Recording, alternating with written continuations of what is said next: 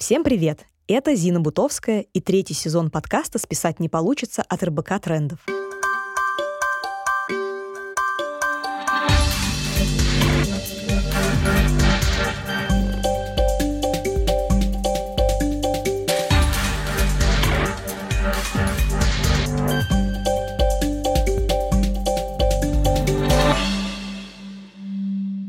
Четвертом выпуске мы поговорим о том, как перестать плавать на поверхности океана знаний, нырнуть чуть глубже и, наконец-то, научиться совершенствовать свои навыки и умения. Подкаст, как и всегда, состоит из двух частей — теория и практика. Гость выпуска — Василий Лебедев, основатель школы инноваций и креативного мышления «Икра». Василий поделится эффективными и проверенными инструментами, которые помогут прокачать любое знание. Так что слушайте до конца, будет интересно. Часто случается, что листая ленту в соцсетях, слушая музыку или читая книгу, мы натыкаемся на интересные детали, вроде упоминания занятного исторического периода, нового понятия или популярного ученого, чьи теории перевернули нашу жизнь. Еще чаще от этой детали невозможно оторваться. Мы начинаем искать больше информации в интернете, чтобы расширить и углубить знания. А верный ли это путь? Что вообще значит углубить знания? И как это делать правильно? Углубление знаний равняется изучению? Из каких элементов оно состоит и как работает. Проще говоря, достаточно ли прочитать статью в Википедии, чтобы знать? Здесь стоит вспомнить про вместимость нашего мозга. Вот небольшая статистика по контенту, который создают в мире каждый день. Готовы? Итак, газеты выпускают сотни статей. На YouTube загружают около пяти сотен часов видео в минуту. 100 миллионов фотографий появляется в Инстаграм. Более двух миллионов книг публикуют ежегодно. И что? Неужели обязательно увидеть и узнать прям вот это все – ведь наверняка каждому знакомо действие, ну, посмотрю позже, когда мы сохраняем что-то в заметках, поставив в голове галочку к изучению. И сколько всего, что мы насохраняли, так и осталось неисследованным. Хорошо, допустим, мы правда все это прочитали позже. Вопрос. Как сделать так, чтобы не просто сказать «я знаю что», а научиться действительно работать с этим знанием? Попробуем сравнить две абсолютно разные эпохи. Как только древний человек научился добывать огонь, он сделал так, чтобы создание костра стало простым и привычным действием. Конечно, сейчас нам костер добывать не нужно, но и не в этом суть. Идея в отношении к знанию. Узнал, попробовал, узнал, отрефлексировал. То есть, чтобы знания не терялись бесследно, нужно постоянно взаимодействовать с ними, сделать их частью повседневной жизни.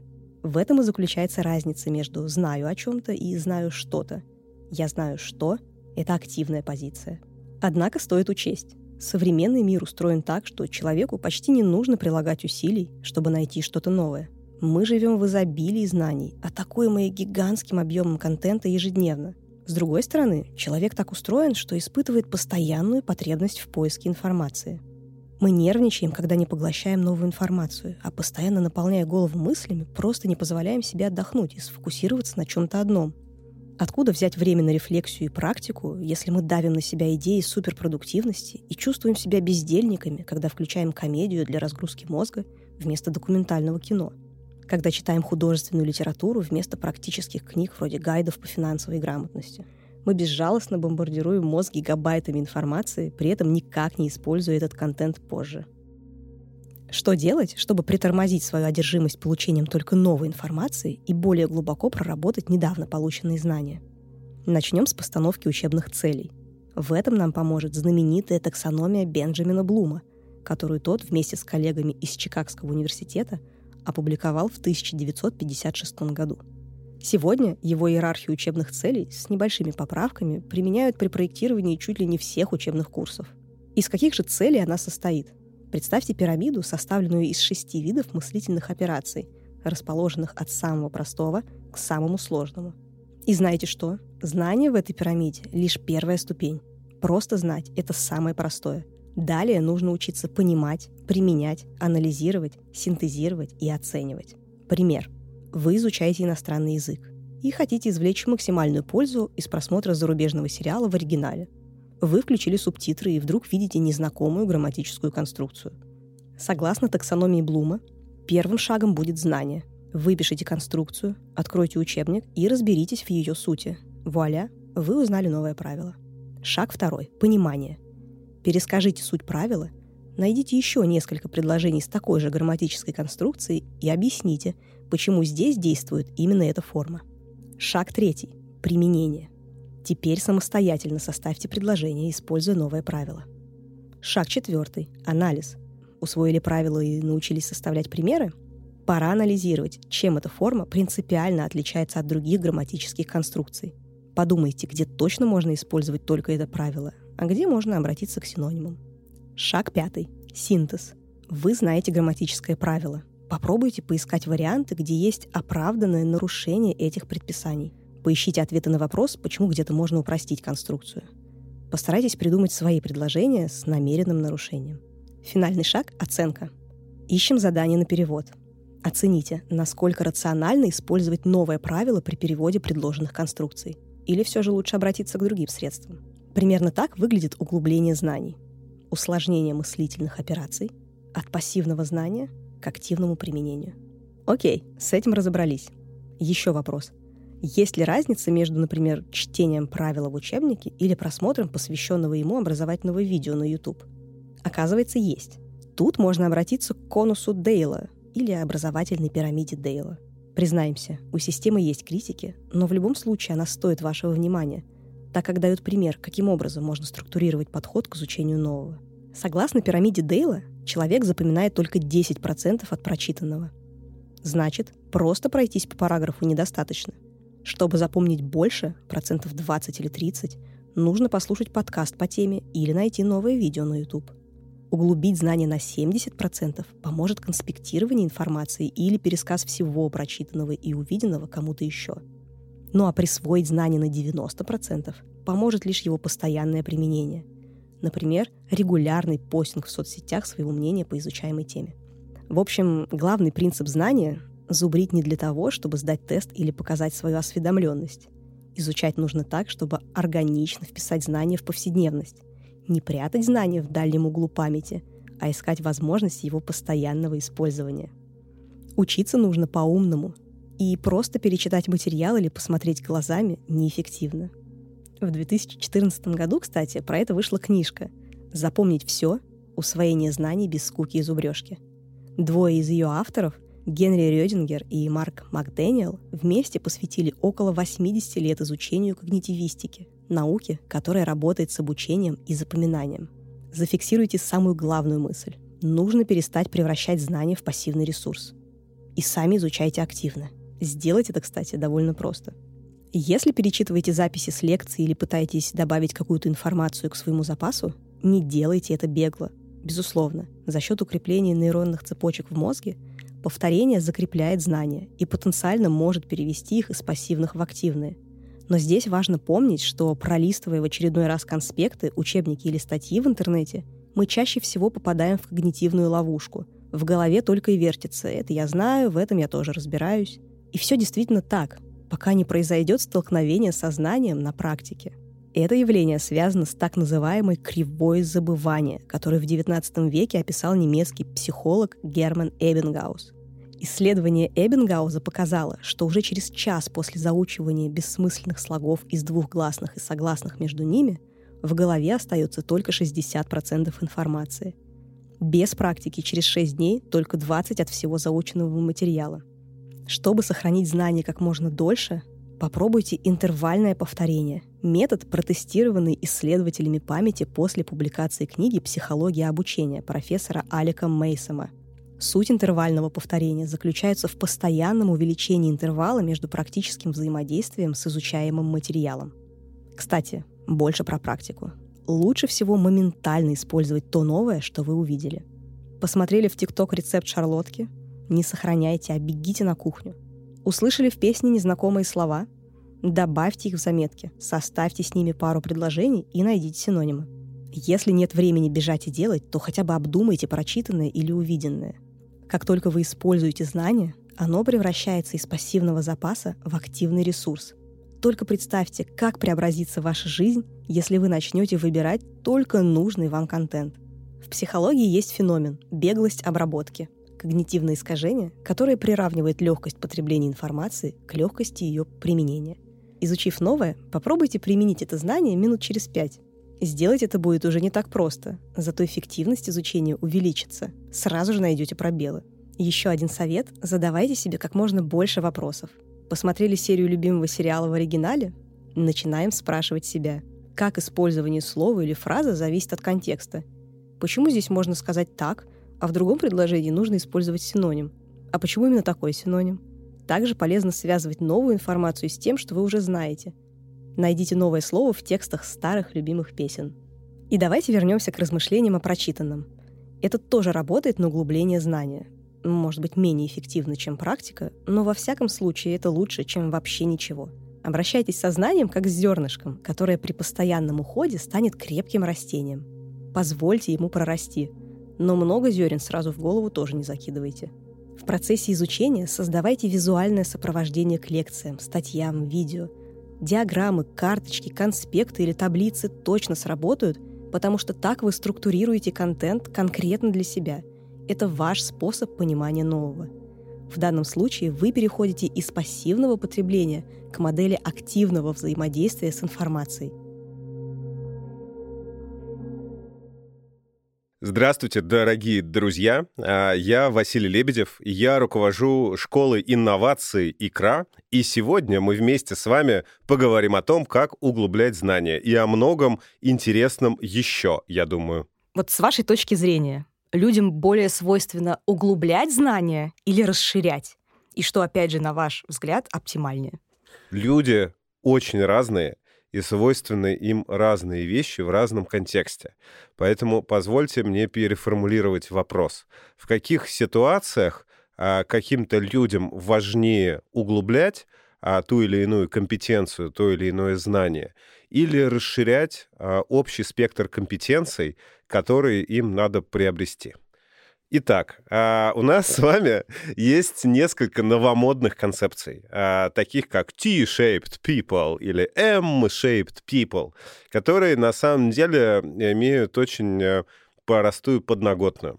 Если вы хотите быть успешным человеком, то вам неплохо бы глубоко знать одну или две-три вещи а, и обладать э, общим пониманием, как эти вещи связываются между собой через различные кросс-дисциплинарные интерфейсы.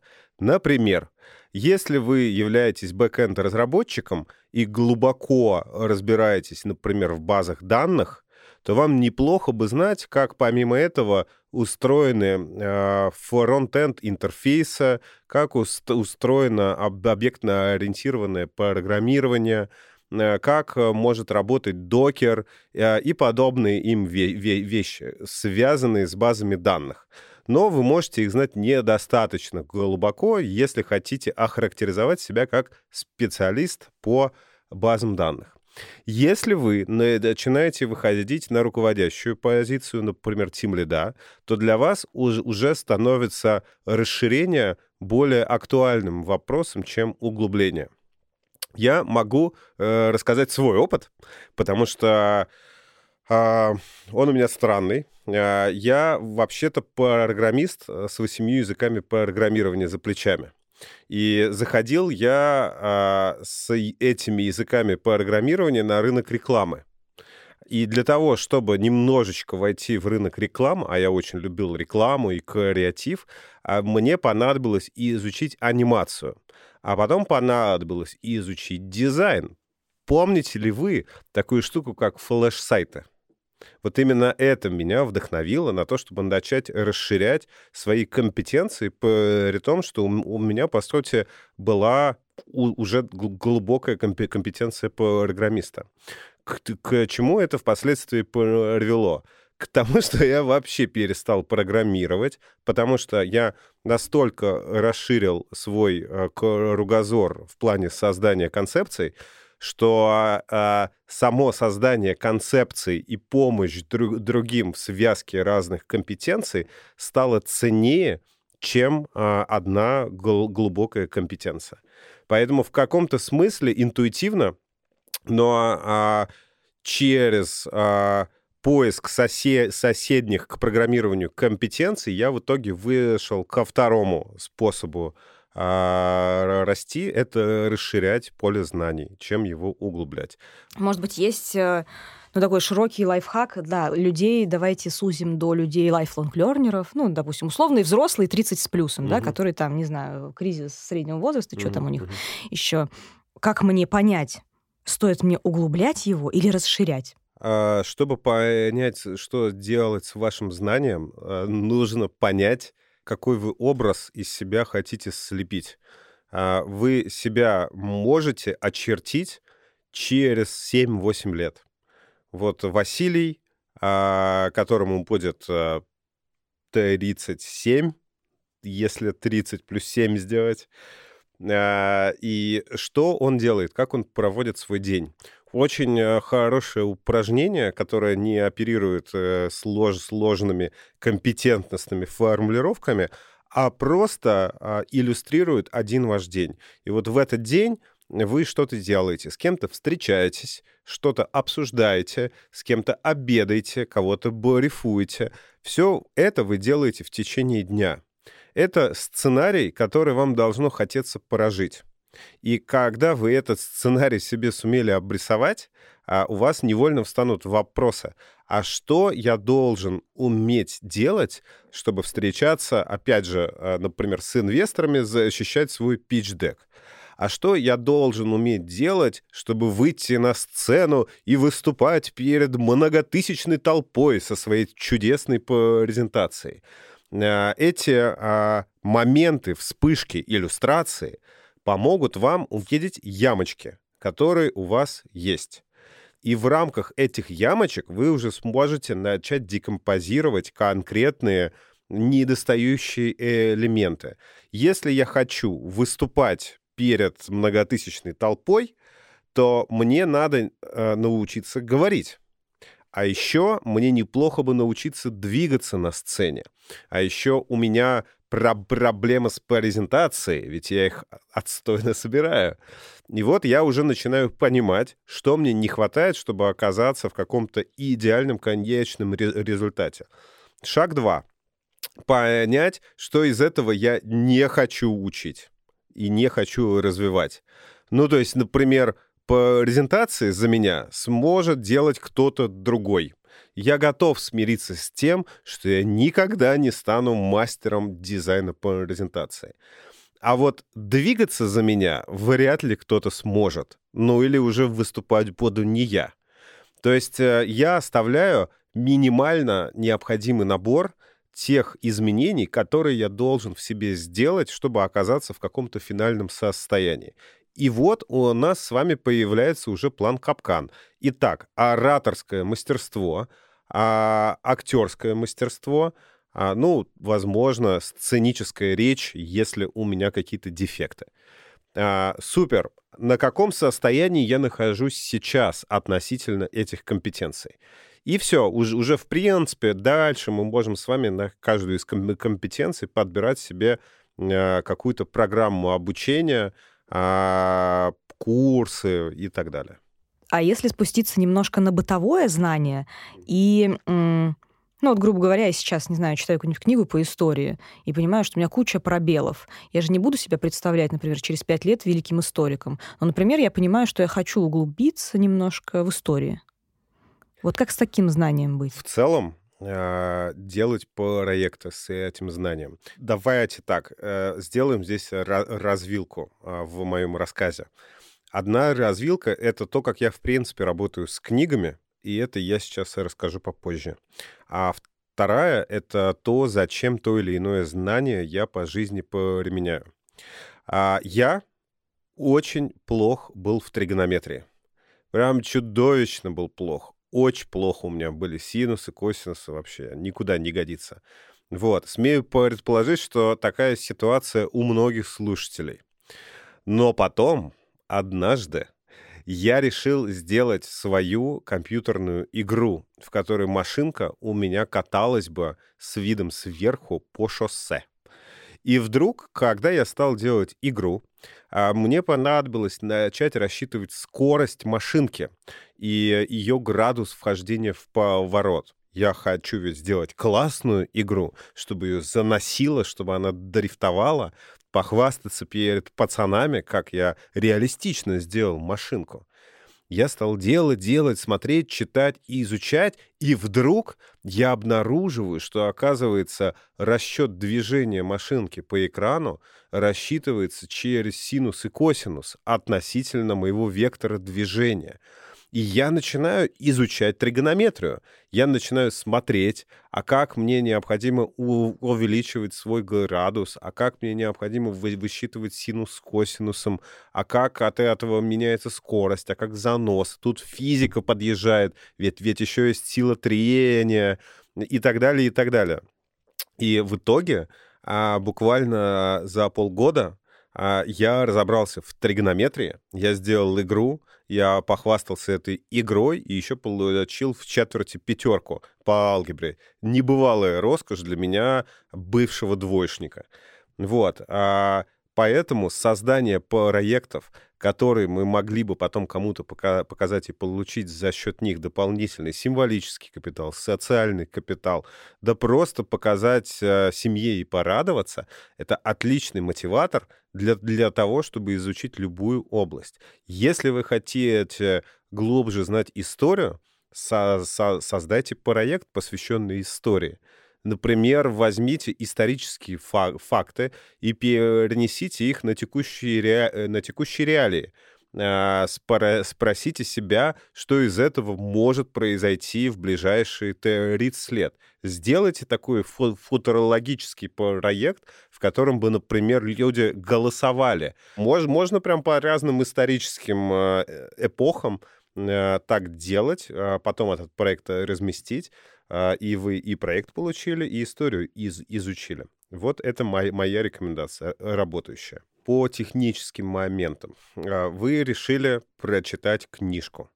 А, и у вас принципиально есть четыре способа это сделать на самом деле. Первое, что необходимо для себя понять, что чтение книжки — это не обязательно чтение книжки. А, вам необходимо для каждой книги поставить себе а, причину, обозначить причину, почему вы ее решили почитать. А если это причина из серии «все они говорят, но что-то я не уверен», то берем, находим краткий пересказ в аудиоформате. Есть прекрасный телеграм-канал, по-моему, он называется «Сила знаний», и там можно прям синопсис книги прослушать за 10 минут целиком. Если синопсис окей, то вы уже можете спустить ее на второй уровень. Это ау- аудиокнига целиком. А если это книга, которую все-таки необходимо прочитать, и э, выудить из нее матчасть, то ее уже надо читать глазами. Но можно глазами читать по диагонали, составив себе предварительно поле из тегов, за которые вы будете поцепляться. Ну, например, вам из книги надо выудить а, все а, когнитивные иска искажения и примеры по когнитивным искажениям. Мне, например, совершенно неинтересно читать в таких ситуациях ав авторские размышления, истории, личные мысли. Мне вообще все равно. Мне нужна четко матчасть, поэтому я обычно все это по диагонали пропускаю, выделяю для, для, для себя методы, и если я, например, готовлюсь к выступлению, я сразу еще это оформляю в слайд тогда у вас происходит максимальная фиксация э, и упаковка того или, или иного структурного элемента. Так вы проходите техническую литературу довольно быстро. Ну и, наконец, четвертый способ э, чтения книжки. Уж если вы настроены сейчас а, получить наслаждение и создавать у себя а, мир фантазии в голове, вот только тогда я сажусь ее читать целиком, а, абзац за абзацем, медленно и так далее таких книг, книг, книжек э, на самом деле процентов 5-10, и это в основном художественная литература. Какие есть инструменты, помогающие не заучивать, а углублять знания? Это скорее инструменты, как э, для себя структурировать знания из книг. Э, помимо прочего, конечно, есть много различных ментальных инструментов, я бы сказ, сказал, просто информационных практик, которые мож, можно использовать, чтобы интенсивнее подготовиться. Ну, например, а, ассоциативная карта. А, особенно это хорошо работает, если, например, вы готовите выступление а, с импровизацией на иностранном языке. Второе, что я использую, это, э, конечно же, друзья, с которыми мы очень любим разгонять какую-либо тему. И здесь есть несколько техник, а, одна из моих любимых — это писать с другом рассказ на какую-то тему по абзацу где вы должны продолжать мысль друг друга, вы должны сохранять нить повествования, но при этом с каждым новым абзацем давать своему комраду какой-то новый кусочек знаний. То есть вы тем самым друг друга учите в такой игровой механике. Вот, это вторая работающая штука. А третья работающая штука — это, как ни странно, каскадировать любое знание на канбан. А, то есть вы хотите изучить, например, а, биографию а, Ивана Гроз, Грозного. А, она так-то там длинная, например. Разные годы, разные эпохи. Сегментируйте для себя его биографию на тикеты в канбане — а, ранние годы, молодость э, и так далее. И изучайте по тикетам, фиксируя себе, когда вы какой-то блок выучили. То есть это такой немножко проект-менеджерский подход, в котором вы слона едите по кусочкам, не пытаясь сразу загасить себя мыслью о том, что, боже, боже, как же я все это выучу. Какие привычки, установки, мифы препятствуют нам углублять знания? Во-первых, э, привычка пытаться все быстро э, прочитать или освоить. То есть э, взять и за один присест выучить всю историю Соединенных Штатов Америки бессмысленно, если вы хотите побольше узнать об, об Америке. А чаще всего итоговое знание появляется все-таки как бы это сейчас не кощунственно звучало, не в каком-то упорядоченно структурированном виде, а в виде лоскутного одеяла, который мы с вами получаем из самых разных источников. Я считаю, что хорошее знание получается в том случае, если у вас максимальное разнообразие а, форматов и опыта получения этих знаний звуки, картинки, э, чувства, касания, не знаю. Ну, то есть все возможные, все, все возможные пять чувств стоит задействовать для того, чтобы якорить себя относительно знания. Запахи. Вот. А, это второе. Просто прочтение чего-либо, к сожалению, не даст нам стопроцентного погружения. Третья важная вещь относительно знания — это то, что а, во-первых, оно не объективно, ни одно знание, практически ни одно знание не объективно, а и надо, надо быть готовым к тому, что все, что мы выучили, а, может быть не актуально. Вот, э, это очень обидно, но это надо просто отпустить и принять, э, и быть готовым к диалогу, потому что нету, ну, нет ничего более странного, чем человек, отстаивающий устаревшее знание или просто ошибочное. Вот. Поэтому я и слово «знание» это не очень люблю, если честно. Я люблю слово «опыт», потому что знание это бездушная субстанция.